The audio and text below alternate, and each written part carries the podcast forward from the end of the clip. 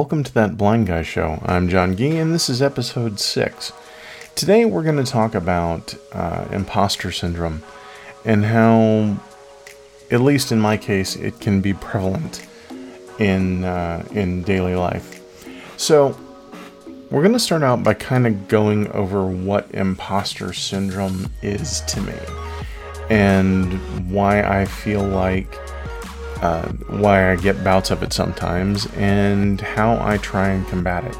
So, imposter syndrome is, for me, it's the the idea that I don't belong someplace. Like I haven't earned what I have. Like if anybody, if I whatever I get or whatever I earn, it's because someone has given it to me and not because I deserve it. Uh, in my case, uh, you know, it's the whole idea of I'm not supposed to be here. And for me, that has been, it's been kind of a recurring theme since I was an adolescent. Uh, I was growing up, I was generally taught that if I was, if I achieved something, that it was because somebody felt sorry for me. Or if I was rewarded with something, it was because someone was giving me charity. And, you know, I, I never really wanted to be the kind of person that depended on anybody. I tried to be as fiercely independent as possible. I didn't want to depend on anyone. I didn't want anyone to do anything for me. And I think that a lot of it was because of the whole imposter syndrome thing. I never wanted to feel like I didn't earn what I got. Um, one of the memories I have, and I think that it started back from when I was a kid. When I was about 10 years old, I went to go play soccer and um, I wasn't allowed to. And then finally, somebody stepped forward and said, I'll take him. You know, it, it, it, it's a story I'll tell in another episode, but long and the short of it is that the league didn't want me to play uh, because of my vision, and they agreed that if the, if a coach would take me, that that uh, I could play, and so somebody stepped up, and I think that that was one of those moments where, you know, if I if I think about it, that one of the things that I probably felt was that it's not that this guy wanted me; it's that nobody else would step up. Um, and so I, I've been dealing with that my entire life. Uh, I dealt with it uh, when I graduated from college. I dealt with it when I got all of the jobs that I got uh, or that I've had. And now in my current position, uh, I kind of feel the same way. It's like I, I look around and I look at the fact that I really enjoy this job that I have, and there's a part of me that in the back of my head says, I'm not supposed to be here. I, I don't deserve this. I didn't earn this. And uh, if I thought about it, it's not true. I, I did. Uh, I did earn my place at this job, and I'm doing the best that I can. Uh, as hard as it is sometimes with all of the challenges that I have on the job. But, you know, the bottom line is I did earn it. So, why do I feel like people that are visually impaired or that have some type of, of a physical challenge can suffer from imposter syndrome? I think part of it is honestly because, you know, all of us are basically looked on. The, the people that don't have a visual impairment, who don't have to deal with the challenges that we have to deal with every day, uh, they basically, they all think the same things. They think, you know, this person is brave, this person is tough, this person is this, this person is that.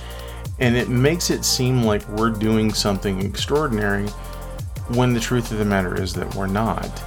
And at least in my mind, you know, that means okay, well, they they're they're they're basically telling me that I'm giving it the old college try and so we're going to give him a chance. And so all of my, I guess all of my life I've kind of had to struggle with that. So the question then becomes how do we uh, how do we combat imposter syndrome? How do we deal with that? Um, well, there are a couple of ways that, that I try and deal with it. And number one is that I I own my successes. Sometimes when I start to feel like I don't belong here, I kind of have to take a step back and I have to look at everything that I've been able to accomplish despite what other people have told me that I couldn't do. Um, I was told when I was a kid that I, you know, I wouldn't play sports uh, because, or I couldn't play certain sports, and I played soccer. Uh, I was told that I wouldn't be able to ride a bicycle, and I rode for a good portion of my young adult life and a good portion of my adolescence. I rode to and from work. I rode uh, through the woods back in Florida. You know, I did all of those things. I was told that I wouldn't drive, I wouldn't be able to drive, but I did. I actually did have a learner's permit and I was learning how to drive, and eventually I stopped myself, but I could have gone on. You know, I I'm one of the few visually impaired people that I'm aware of that has a degree in computer science, which is a highly uh, visually oriented uh, course of study. So, and, and I have to to tell myself that I've taken on computer jobs where I was staring at computer screens all day. A lot of the jobs that I've had have been very visual in nature, uh, both in the mechanics of the job and also the job that I've actually been doing. So I I tell myself that yeah, okay, I've done these things and I've earned my place wherever it is that I am. And that helps me to do the next thing that I I think is to uh, or to dealing with impo- imposter syndrome, and that is to recognize your value. I have come to realize, even though I don't have the most confidence in the world by a long shot, I recognize that I have value. I recognize that I am an intelligent person. I recognize that I have skills and knowledge that some people don't have, and those things that I can pass on. I recognize that I have skills that are useful to employers, both in the public sector and in the private sector.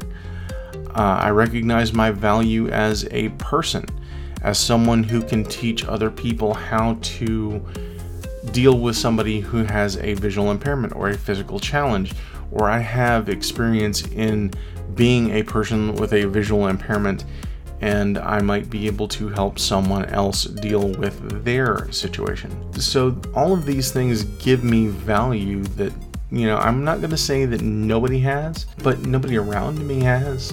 So, you know, those are the ways that I deal with imposter syndrome. Those are the ways that I deal with this idea that people have given me something. And I think that's probably one of the reasons why imposter I think imposter syndrome is one of the reasons why I try to be so fiercely independent. I don't like to ask for help. I don't like to ask for people to give me a ride. I don't like to ask for uh, any kind of special treatment. When I was in school, I didn't like to. Uh, I didn't like to let my teachers know that I had a visual impairment because I didn't want them to treat me any differently.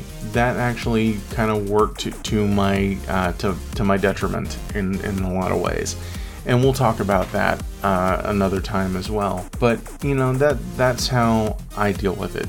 You know, I recognize that I have value, and I own my accomplishments. I've owned the things that I have done throughout my life that a lot of people said that I couldn't do or wouldn't be able to do. And I think that that is the key for anyone to to to beat imposter syndrome is to you know to to recognize that you've done things. If you have a physical challenge and you've beaten the odds or if you've done things that people told you that you couldn't, that is an achievement. You've done something. And that means that wherever you are, you've earned your place in that area. So